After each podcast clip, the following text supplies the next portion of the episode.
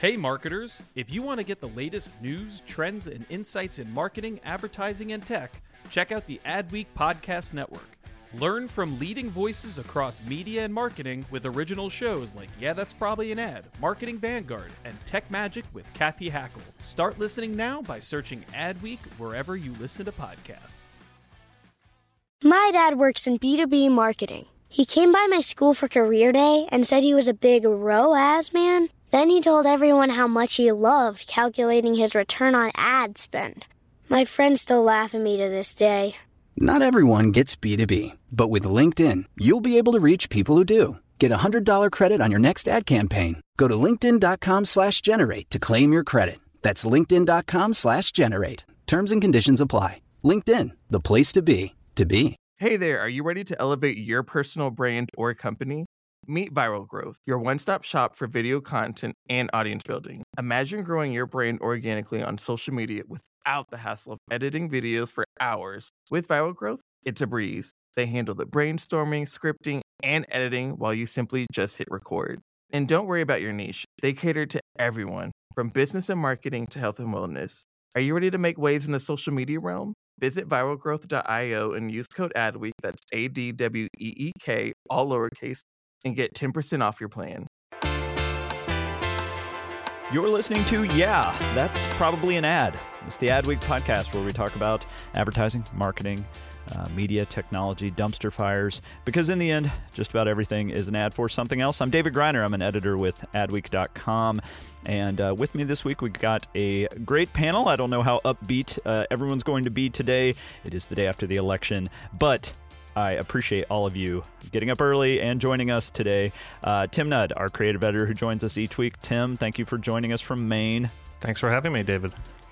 Uh, Kristina Monllos, a staff writer and producer on the podcast. Kristina, always great to have you on. Thanks.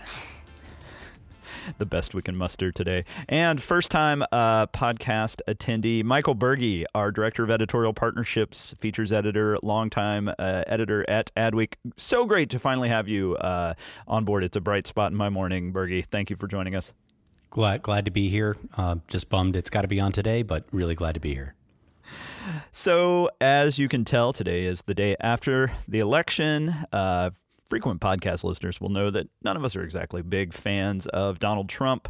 Uh, and so, no real surprise. Uh, for those of you who are big supporters, uh, you can enjoy the Schadenfreude of listening to us uh, feel all depressed and sad. but for the many of us, uh, many, many who share uh, some of our political leanings will probably feel the same way we do. we won't linger too much on the negative, though. We will try to focus on kind of the what's next uh, what this means for the media, for uh, you know the technology, for the digital industry, and so we'll we'll try to be as upbeat as we can.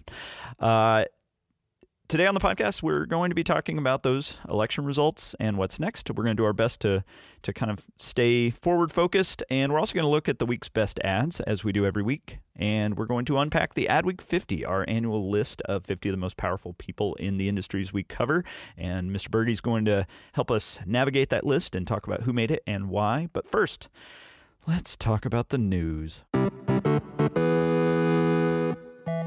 So, Trump wins. Uh, President elect Trump with 279 electoral votes to Clinton's 218. This was, uh, by all accounts, a surprise. Uh, it definitely defied all polling, all predictions, all punditry, uh, pretty much every guess uh, from everyone except his most staunch supporters. I would say it even shocked uh, Trump. And there was a lot of discussion last night about kind of the uh, best case scenarios that his team had really come up with, I don't think any of them were quite so robust. Uh, he managed to flip uh, some Obama state support states like Iowa, Florida, Pennsylvania, Ohio, Wisconsin, uh, and those really spelled defeat uh, pretty easily for uh, Hillary Clinton. Uh, he got really huge traction with rural voters uh, that really hurt Clinton in the Midwest. Uh, his in the Rust Belt and you know a lot of these former industrial cities, small towns and small cities, mid market cities. He did very well there. in the end, it, as always, it was a rural versus urban battle. Uh, many of you have probably seen those maps from the Obama elections where, you know, if you look at it county by county, it's a very, very, very red map, even when Democrats win. But this time, she just didn't have the support she needed in the in the middle sized cities, in some of the midwestern cities, uh, and it, it just wasn't enough. So that said, um, I don't know, uh, Kristina, what was your your evening like uh, watching all this come in?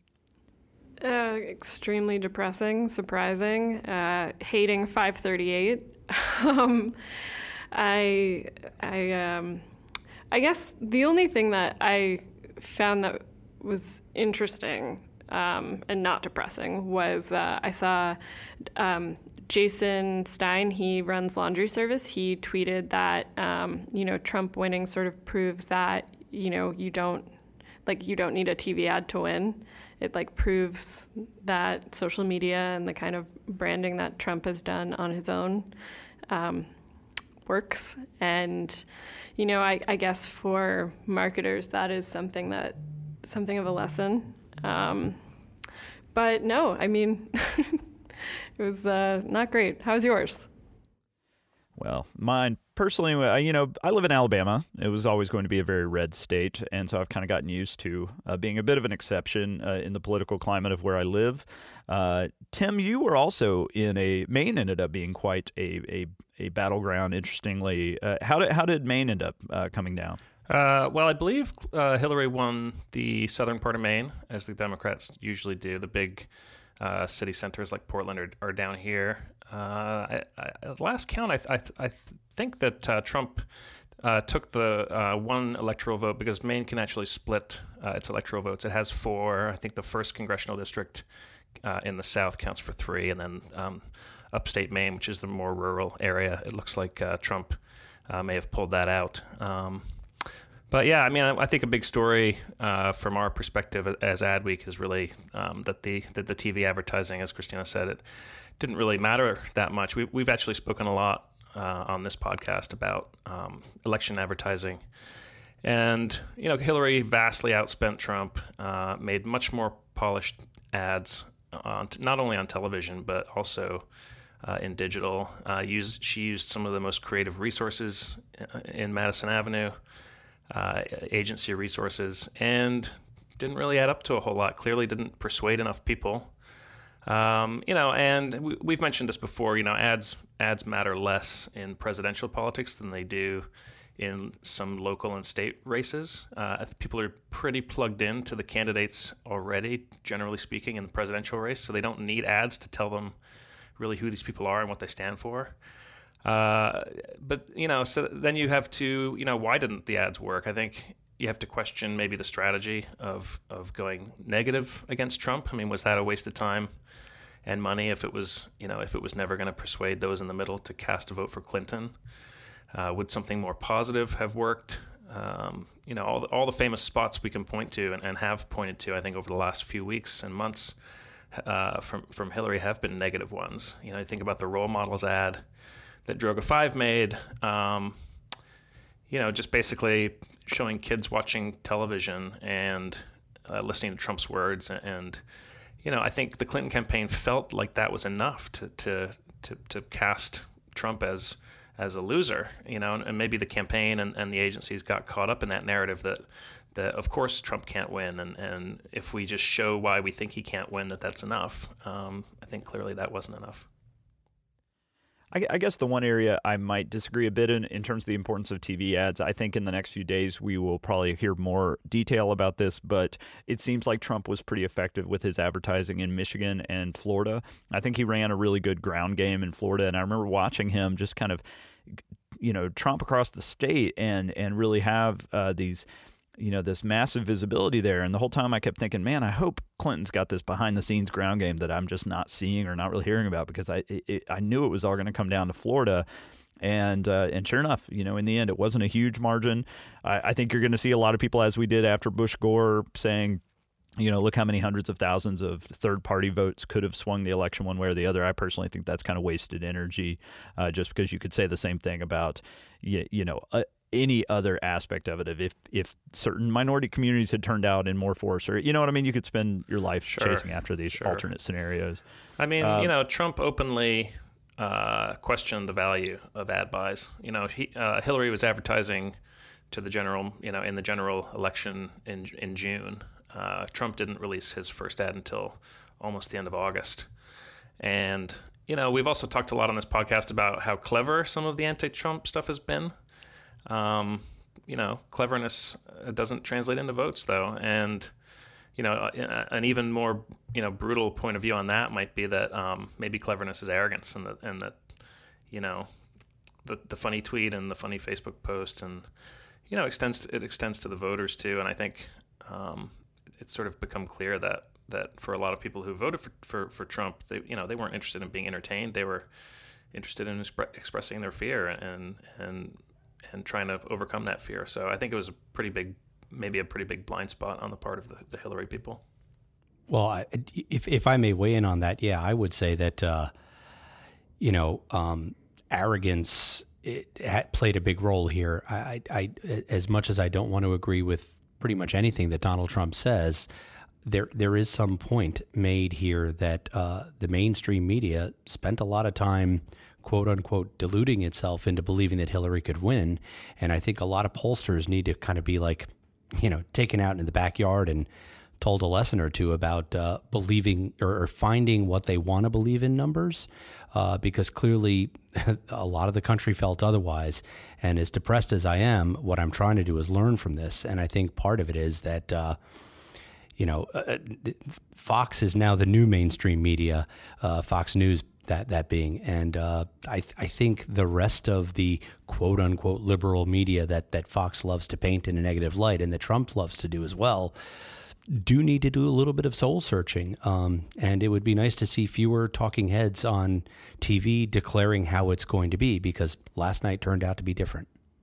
It's also like when we're talking about the media, we have to differentiate between broadcast and print media because, you know, the Washington Post, the New York Times, a ton of those reporters did their jobs and they did them really well.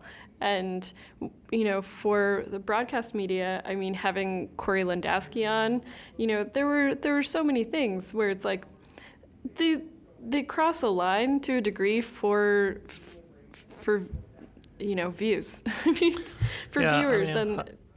I, well, yeah, I, Donald I, Trump was ratings crack. I mean, the, you know, the, the, the, broadcast media couldn't let go of that. There's no doubt about that. And and I I was as horrified as anybody else about Corey being uh, brought on to CNN. But uh, you know, at the same time, you know, every anti-Trump story that the Washington Post ran after Trump kind of you know, kicked them out of uh, any of his press conferences was just another log for him to throw onto the fire of hatred at these so-called mainstream media. That's I, am not saying that it's right. I'm saying that's what happened, and last night's election really shows that in very stark contrast. And perhaps we all need to learn a lesson from that. Yeah, I mean, I think it is uh, to some degree unfair to paint all media that, that they were oblivious to all this. Um, there has been a lot, you know, there was a lot of fact checking of Trump's lies, and there was a lot of investigative journalism into his failures, particularly among print journalists. But I do think there was this bubble that just everybody, you know, in the mainstream media probably just was seemed to be living in. And you know, on Monday, a, a journalist called me from a well-known newspaper, and you know, we he was working on a story for today, presuming Trump's uh, defeat and, and how much damage it was going to do to the Trump brand. And we spoke for you know half an hour on the phone about this. And it's that kind of uh, you know just bubble that I think it was hard to get out of, and the polls reinforced that bubble. And you know the the Trump from the very beginning in the in the in the Republican primaries was considered sort of a clown and a guy who could never win. And then he did win. And then well, in general, he's a clown and he could never win. And here we are. I mean, it's also a problem with reporting being centralized in like three cities on the coasts.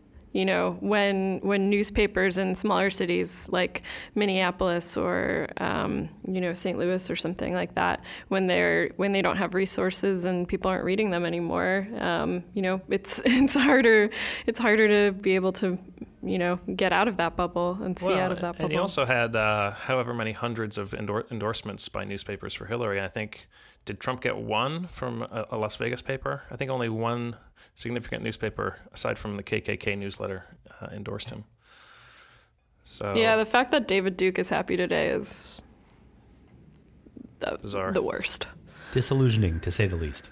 Let's yeah. talk about let's talk about polling. Polling was obviously a big point of discussion, uh, most visibly with 538, Nate Silver's kind of polling aggregation map, which had gotten a lot of fame with the Obama election for kind of calling it uh, very accurately. This time, clearly not accurate. Uh, he he had uh, I think Hillary pegged at a 73% chance of winning going into the election night. Um, as did a lot. It's not just Nate Silver, um, but I have a feeling you're going to see a lot of uh, anger directed at Nate Silver.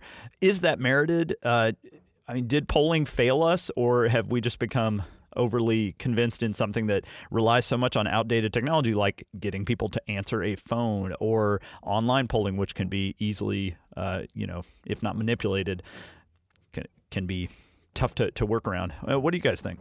Well, Jake Tapper last night was saying, you know, that he he was sort of thinking that it didn't really work when they went to Philly and he talked to someone there who was saying like they had a lot of leaners meaning that like people would lean in and quietly say you know I'm thinking about going for Trump. It's it's something where people quietly were voting with their wallet over decency. I mean I don't know. You, you're not going to admit that to a pollster you're not going to say that. You're not going to say, I care more about what you know the the width of my wallet than I care about other people. Well, I think one thing that Trump really changed with this election is the outrageousness of the things he said and the way he ran his campaign. That, to, to Kristina's point, uh, people were probably less willing to share exactly how their vote was going to go. And that does call into question the validity of a lot of polling, as we now know. I mean, personally, I've always, you know, put more faith in uh, Paul, the World Cup uh, picking uh, octopus that died a year or two ago, who always picked the right World Cup winning team uh, than most polling. Um, and I don't know, I, I feel a little bit validated in that skepticism this morning, as as much of a Pyrrhic victory that is. So, what's next for the Democrats? I mean, they don't have a clear successor uh, lined up. I think Cory Booker is probably their best chance at this point uh, in terms of an established person. Uh, Bürgi, what do you think's next for the Democrats? Well, I think it's too early to tell what, you know, who's going to emerge as the next leader. What I think the Democrats need to do is some serious house cleaning in their operations. Um, you know, if there's one thing that WikiLeaks showed is that there is a lot of rot inside that institution um, as a mechanism for getting Democrats elected. I would like to see some house cleaning. Um, you know, going back to Kristina's point of uh, of decency, I, I, I, you know, I don't think any amount of decency would have won against Trump, but I would like to see uh, less corruption, and I think that would be job number one: is clean house in the the mechanisms of the Democratic machine. Well, let's move on to marijuana. Uh, so recreational marijuana had a really good night, ironically, maybe. Um, it, uh, you know, good it, point, it, David. uh, it passed in California, Massachusetts, and Nevada. Uh, it failed in Arizona, and last I heard was still being counted in Maine. Uh, so that joins states where it's already legal, like Alaska, Colorado, Oregon, and Washington, plus Washington, D.C., meaning that more than 20% of Americans now live in areas where recreational pot is legal. Uh, and there were also medical marijuana bills on the ballot last night in Arkansas, Florida, Montana, North Dakota. So this is something you're seeing well beyond the coasts, well beyond kind of these Democrat holdouts, and uh, and seems to be doing incredibly well with uh, voters in every age bracket except boomers and, and except over 65, really. Um, and uh, and Republicans still generally favor or you know are, are opposed to especially recreational marijuana, uh, but I think we're definitely seeing a generational shift. Uh, if anything, this was kind of one of the more fascinating stories last night, probably getting a bit uh, clouded by the bigger story of who got elected. But, Kristina, what do you think is going to happen in the next few years in terms of kind of America's attitude and, and legal uh, approach to marijuana? I, I think we'll get a lot of uh, more stoner brands. I think people will try and you know come up with products and branding, and we'll see more more weed advertising, uh, or at least discussions of what weed advertising should be, how it should be, what it will be, who will work on it. We might even see pot agencies, um, more weed reporting I mean, I, I think there's there's definitely going to be a lot of discussion about weed, and then people will probably want to be stoned. Well, and you, mentioned stoner brands. I honestly kind of predict the opposite. I, I think we're going to see the real kind of mainstreamification of marijuana where they try to really do away with these decades of, of cultural baggage around it and really try to, to just position it, uh, it branding wise in the same way uh, that we uh, that we position craft beer or, or, something like that. Bürgi, what do you what's your take on kind of where the marijuana branding is headed? Hmm. So, so pot might be like this generation's Blue Nun wine or something like that. That's that's an interesting idea. Um, I, you know, look, I, I, I, first of all, I think it's interesting that uh, pot is clearly nonpartisan, as we saw from uh, the results last night. Um, I do think it's going to uh, literally inject some revenue into government coffers once it's get, it gets taxed. Maybe that's not a bad thing. Um, and I, I, I look forward to the way the marketing and advertising industry embraces this as it rolls out nationwide. I think there's still too many obstacles in the way for that to happen anytime soon because I think it kind of needs to become something that is uh, national in nature. But uh, I, you know, this this this could be a boom for everybody involved in the process, and that's not a bad thing. All right, well, that's that's the news. It's a big week already. Um, let's talk uh, slightly more upbeat. Uh, hopefully, uh, if Tim didn't bring some really dour stuff this week, we've got our weekly segment on ads worth watching. This is when Tim Nudd, our creative editor, uh, gathers up the ads that are actually worth your time to sit down and watch. Tim, what do you have for us this week?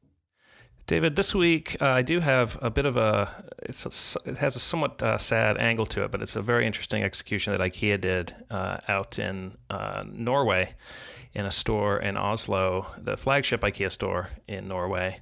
And what they did was, you know, everyone's familiar with uh, the the IKEA store. It's almost it's I would say it's one of the very few really truly iconic in-store experiences, uh, almost as, as iconic as Apple, where everyone's had that experience of going to an IKEA and walking from room to room. They they set up these rooms so you can see the furniture, kind of as you as you might use it if you if you bought everything from IKEA. And what they did uh, as a as a fundraiser for the Red Cross was they they took a, uh, one of these rooms and they basically created um, uh, what looks like a damaged home in Syria. So it's this it's this PSA fundraiser idea, and so you're walking through the store and suddenly you become you come upon this sort of cinder block room with with uh, damaged walls, uh, very threadbare furnishings and there's a lot of uh, text uh, on the walls encouraging you to donate to the Red Cross and try to help the situation in Syria. Uh, it, it, it did really well. It raised a few a few million euros for the for the Red Cross, and it was just one of those it was one of those uh, installations that really turns really turns your head when something's so familiar to you. If you're walking through an IKEA, um, I think you're really open to experiencing that familiarity when it's turned on its head or, or hacked in some way. And the agency in Oslo called POL um, just did a fantastic job of of presenting this very sobering installation. And you know, it's also obviously this the war in Syria has been going on for the better part of five years uh, with no end in sight. Um, so this is it was great. You know, it's great to see uh, uh you know a creative take on on addressing the problem. So kudos to the agency, and I thought uh, IKEA was pretty brave to get behind this also. I that number you mentioned a few million. I I mean I believe they raised 22 million euros. Uh, that's a that's a staggering number. It is. I didn't delve that deeply into uh, exactly whether that was just from the visitors. I think that it was it was live from October 17th to the 31st, and I think in those two weeks, it got about 80,000 visitors. Uh, but I believe there was a larger campaign around this that, that went online also. So it wasn't just from, from the installation. Um, but, you know, I mean, it was amazing. When, when you think about it, and I, you know, the agency, I spoke to the agency, uh, the guys at POL about this, and, you know, they had a lot of they had a lot of video footage because they went to Syria and they went to an apartment, a home of this family, and they met this specific family that, that the house is modeled on and they had all this video footage of that. Um, but you know, when you when you watch video footage, no matter how emotional it is, you don't get close to the actual experience of visiting the war zone, and that's really what this installation does. It kind of puts you, uh, you know, it puts you in that's that environment, and not just in that environment, but that environment is right next to. Uh, all these other Scandinavian homes that are scattered, you know, rooms that are made up and scattered throughout IKEA. So, you know, you go from, it, it was such a clever way of going from the familiarity and comforts uh, of home directly into what really felt like um, a, a, a you know a damaged house uh, in Syria, and I think it probably you know did more than any TV spot could ever do to to maybe spur donations. And we've talked a lot about how, I think even on this podcast, about how kind of the modern formula for viral success isn't so much these convoluted videos anymore. It's really about finding a, a, a really clever and insightful way to use one specific location, and and, and then that becomes a viral success uh, because the way that that well executed single idea, single installation really becomes a, a, point of massive online discussion. I thought this was maybe the, one of the most perfect examples of that I've seen. Yeah, absolutely. I mean, m- more people have now seen our story about this than have actually visited it, and that's just our story, and it's been picked up elsewhere too. So yeah, I mean, as you say, you know, a really, a really fascinating uh, out of home execution can do so much for a cause or for a brand, and this is a great example of that. Well, what else uh, did you find that was worth watching this week, Tim? Well, on a much lighter note, uh, we have this skincare spot uh, for a brand called Nerd Skincare. It's a San Francisco startup, and it was founded by actually a biomedical engineer named Evelyn Chen. And uh, it's a five minute video. I'm sure our listeners, many of you guys have seen uh, the Harmon Brothers, which are those, they, they make these crazy uh, long form viral videos. Uh, you probably saw the Squatty Potty ad with the the pooping unicorn.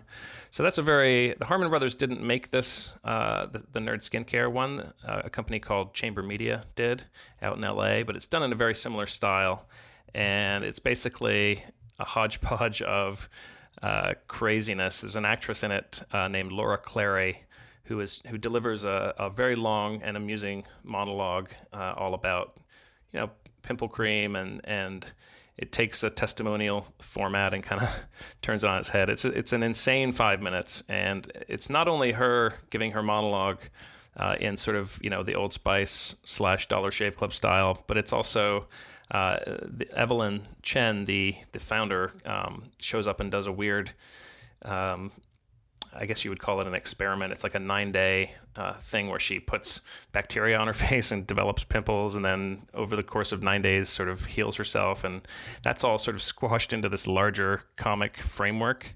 And it's sort of hard to describe because there's so much going on in it. Um, but it's a very, very funny video, and in the in the style of the Harmon brothers, who you know, not along with Squatty Potty, they did a really, really great uh, long form video for Chatbooks recently and it's just, it's becoming its own little cottage industry. These sort of five minute videos that are hugely entertaining have s- something to do with the product, but you know it's not. It's the focus is really to entertain, and and this one does a fantastic job of it. So I would I would urge anyone who needs a little t- a little laugh today to go, to go check that out. It's again it's called Nerd uh, Skincare, and it's it's on ad on Adfreak today.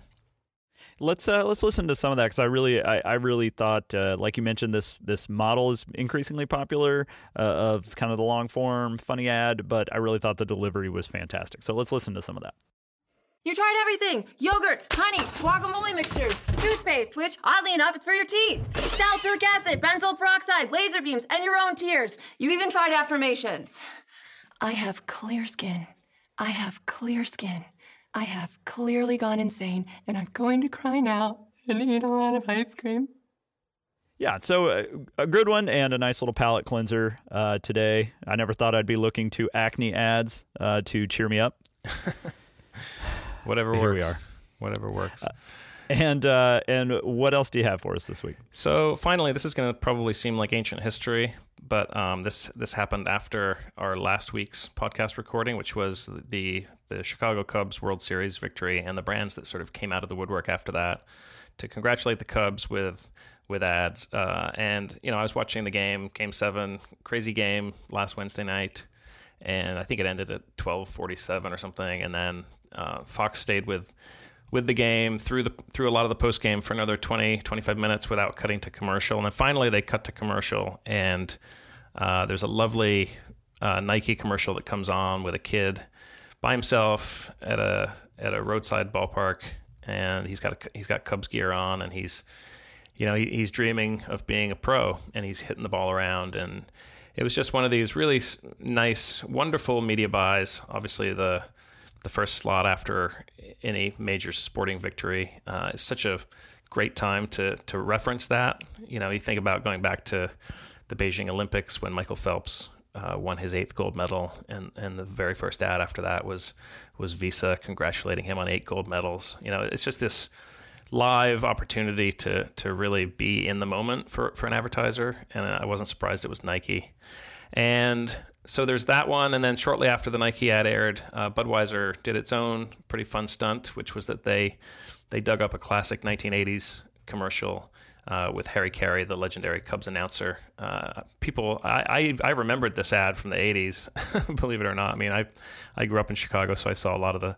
I watched a lot of Cubs games, and I, I saw a lot of these ads. But it's Harry in the stands talking about how great the Cub fans are, and you hear the crack of the bat, and he's got a net, and you think he's going to catch a ball, and he catches a, uh, a can of Budweiser, and it's just one of those, you know, cheesy but like really charming. Uh, this but this Bud's for you commercials. So basically, Budweiser uh, dug up this this old ad and uh, ran it right after the Nike one, and and added a tag on the end. You know, congratulations to the Cubs for their long-awaited victory. So both of those were were pretty fantastic. And then there was a third one that that we also wrote about from ESPN.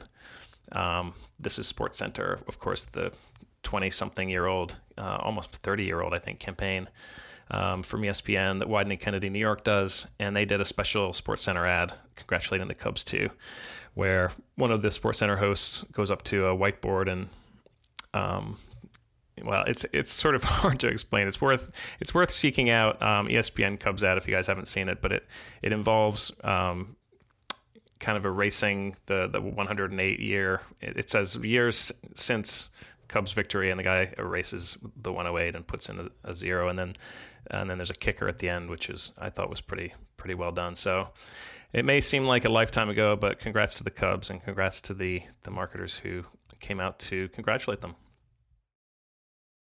Well, thank you as always, Tim, for gathering up the best ads of the week. Uh, we sure appreciate it, uh, especially this week. Nice to have interesting stuff to discuss that's not political. Uh, and on that note, we've got another big topic that uh, is outside of politics. For those who've suffered through some of these conversations so far, don't worry. It's all marketing and such from here on out. Let's move on to our big discussion topic of the week. This week we're talking about the Adweek 50. This is a uh, annual list of some of the most powerful folks in technology, uh, media, uh, a lot of the industries we cover, marketing, and really excited to have Michael Bürgi here. As I mentioned, this is uh, one of his babies that he puts together every year. Michael, tell us about. Uh, well, let's start with what is the Adweek 50. Well, the Adweek 50 really tries to um, celebrate those kind of key executives that are not the CEO, that support the CEO, who are delivering results that make their CEO look good.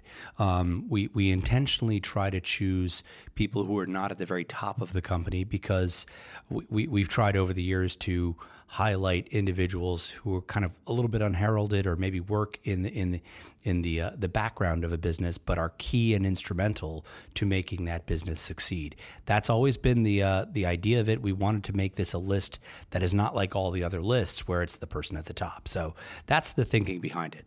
Now, it, is a ranked list. Is it? Uh, tell us about how the team ranks these. Uh, who ranks them, and, and kind of what is it? An art or a science or both? Uh, it's a little bit of both. Um, we put up a dartboard, we put everybody's name on it, um, blindfold ourselves, and then we throw dart. No, just kidding. We have an um, octopus. yeah, right, right. It's Paul the octopus. It's his offspring.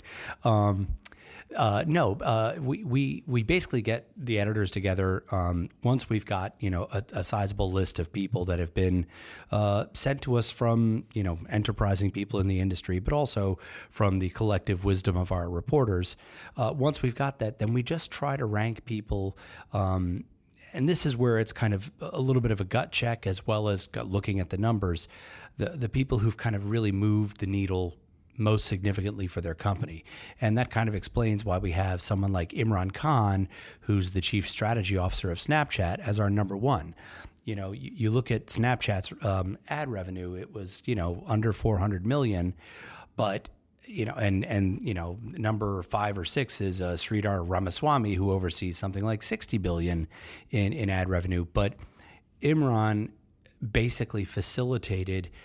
Uh, he devised the strategy that has allowed Snapchat to go to market and now basically clean up in advertising because every marketer wants to be on Snapchat that is trying to reach millennials that are deserting so called traditional media. For, for us, that was just a no brainer to put him at number one, even though what he has delivered is not commensurate in size to some of the other uh, uh, people on, on the Adweek 50. So that's that's what we try to do. So, just a little bit of quick, uh, recent historical perspective. Last year's winner was the NFL's uh, Dawn Hudson. Uh, the year before that, I believe, was Facebook's Carolyn Everson. Uh, so, tell us a bit more about why Imran Khan kind of got the the top top billing this year. Well, uh, again, Imran uh, is the executive within Snapchat that basically devised the, the mechanism and means by which Snapchat can go to market um, with offerings that it seems every marketer wants to uh, have a piece of. Um, Snapchat has the very good fortune of kind of being one of the hottest social media properties out there, especially with kind of the younger set. I mean, we always talk about millennials, but to me, this is kind of more about reaching Gen Z. Um, if Snapchat had gone to market with a strategy that just kind of like peppered itself with advertising, um, it probably wouldn't be as successful or it might burn itself out quicker. Imran doesn't necessarily have the Rolodex of contacts at all the brand marketers who are going to make his phone ring off the hook. That's why they brought in Jeff Lucas, who is not on this list. Jeff Lucas is the former head of ad sales at, uh, at Viacom's MTV networks. He's got the Rolodex, but it was Imran's thinking that set up the mechanisms by which Snapchat can now clean up. That's the thinking behind him. Who are some other who are some new names on this list this year? You know, we actually had I think it was like 36 n- new names uh, this year. Um, um, Imran is a first timer, although we had uh, another executive from Snapchat far lower on the list last year. Um, Eric Schrier and Nick Grad, who are co presidents of original programming at FX. Clearly, FX has a lot of good things going on. We have a lot of uh, first time CMOs on this list from uh, uh, Kristin Lemkau, the CMO of JP Morgan Chase, uh, Lou Paskalis, who is at the other giant bank, uh, Bank of America. Um, We've got uh, uh, Lucas Herscovici, who is uh, VP of Consumer Connections at AB InBev. Um, Greg Hoffman, CMO of Nike. We, we tried to find marketers that have really taken some risks and done some innovative things, and again, moved the sales needle for their company um, as the executives to kind of add to this list. Was there any sort of trends that you saw this year in terms of what kind of accomplishments uh, people had over the last year that really made their names jump out, or what kind of transitions they had made in their careers that made them kind of position them well, uh, either within their companies or within new companies?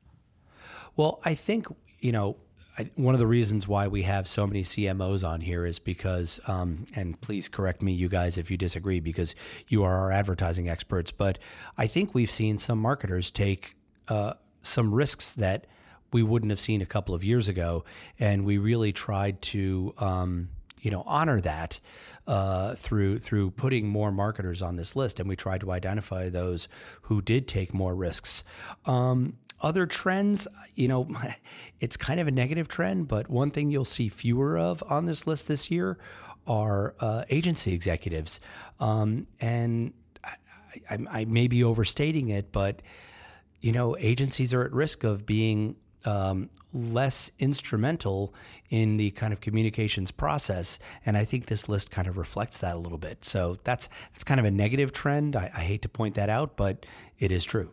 It's true. Like a lot of the marketers that we ended up honoring, um, they were building like in-house teams or you know uh, they all got better at learning uh, digital strategies and pushing those first. Or, um, you know, it wasn't about like one big creative ad, it was about a strategy that could, you know, uh, go across the platforms and have like a bunch of different. Um, you know, like a Facebook one, a YouTube one, like, I mean, you know, highlighting a digital strategy and um, and that shift is, is kind of where we net out. Yeah, those are really great points. That's that's that's very true. Um, so that's that's kind of the thinking behind there. Kristina, were there any uh, names, especially for lot, lots and lots of women on this list? I've always really appreciated the uh, the diversity and balance that uh, the editors and reporters bring to this list. Uh, anyone, any names that jumped out at you as people that you've really uh, enjoyed kind of watching their career over the last year or two? Uh, I mean, what's been going on with? I wrote about Under Armour, so that's what jumps out to me is Kip Fulks because Under Armour's. Um, under Armour's advertising, what they've done, you know, to come out and sort of r- be able to get all of these athletes and to figure out how to um, market at the level that Nike is to have Steph Curry when you have Steph Curry. I mean, all of those things are are pretty interesting. Um, ESPN actually had a breakdown a while ago of how Nike really screwed the pooch on their Steph Curry um, thing. I mean, uh, I'm not sure if there were, there was really anyone that surprised me. Um, I mean, having Snapchat as number one, I think made a lot of sense if you were watching marketing this year. A lot of the fun and a lot of what's been interesting in terms of like the advertising that we've been covering, you know, has been sort of seeing this transition of Snapchat moving from this platform that like 13 year olds would send each other like weird snaps and then you'd be like, what? What's what's happening with the teens?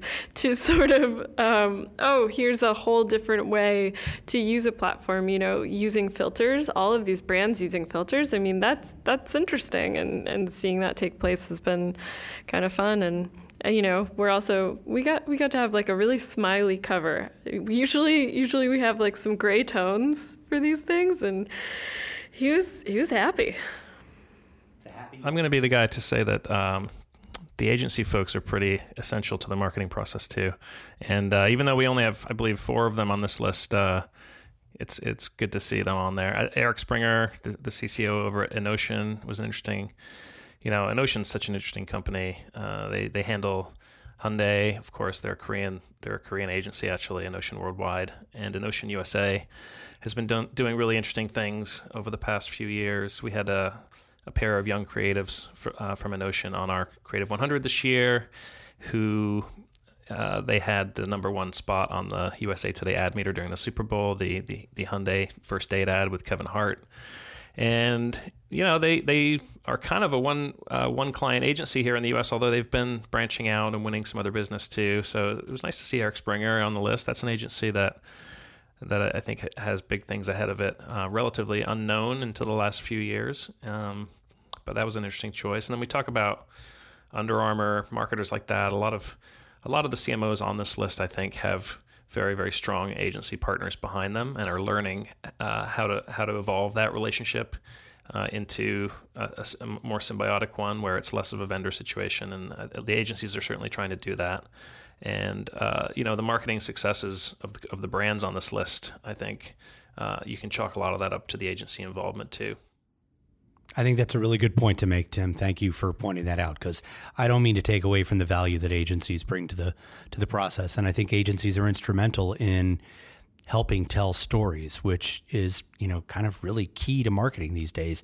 And and I think maybe we did give a lot of love to the marketers for that. But you're right, behind every good marketer is almost always a pretty smart agency. So point well taken. Well, it's always an interesting list uh, to put together. Michael, congratulations to you and, and the team uh, on, on, getting together the Adweek 50. I encourage everybody, if you have not already, to check it out. You can just look for Adweek 50 2016, uh, and you should be able to find it pretty easily. Uh, and thanks so much for joining us, Michael. It's, it's great to have you on, and we'll definitely have you on again soon. A real pleasure. Thanks, David. Thanks, everybody. To everyone listening, uh, don't forget you can send us an email anytime. We love getting your emails. We're at podcast at adweek.com. That's podcast at adweek.com. Uh, we've got some fun stuff coming up. Actually, Michael, while I got you here, uh, what are some fun things coming up in the print edition uh, in the next few weeks? Uh, well, we've got our big hot list issue coming up, which uh, again tries to kind of identify the things that are hot across television, print, and uh, digital media. Um, then, of course, uh, I know you, you, and Tim are hard at work on uh, Agents of the Year. That's coming up in early December. And Tim, of course, gives us a, a, a, terrific review of the ads of the year in the following issue. Those are kind of the hot things coming up. Although, uh, look for a really good feature this coming Monday by Patrick Coffee on uh, the new media agency Hearts and Science, which came out of nowhere to win the two largest marketers uh, in the world that is I, have really been looking forward to that. I think that I know Patrick's been hard at work on that, and that is like you like you said, that's one of those great stories of uh, kind of these these operations that pop up and and really dominate the scene. And it's always great hearing the backstory behind those. Uh, thank you for that. I look forward to Hot List, Agency of the Year, to Ads of the Year, lots more coming up. Uh, it's gonna be a busy November and December. Yes, our will. theme our theme music is by Home. This week's episode was produced by Kristina Monllos and edited by Kevin Eck. Thank you, Kristina. Thank you, Kevin. Uh, please take a moment, if you have not already, to leave us a review on iTunes, Google Play, Stitcher, wherever you get your podcast. Those reviews help us a lot uh, to reach new audiences. So uh, please take a moment, if you have not already, to uh, leave us a review on there. I am David Griner with Adweek.com. Thank you to each of our panelists, to Tim Nudd, Kristina Monllos, Michael Bürgi. Thank you so much for joining us. And uh, we will talk to you again next week.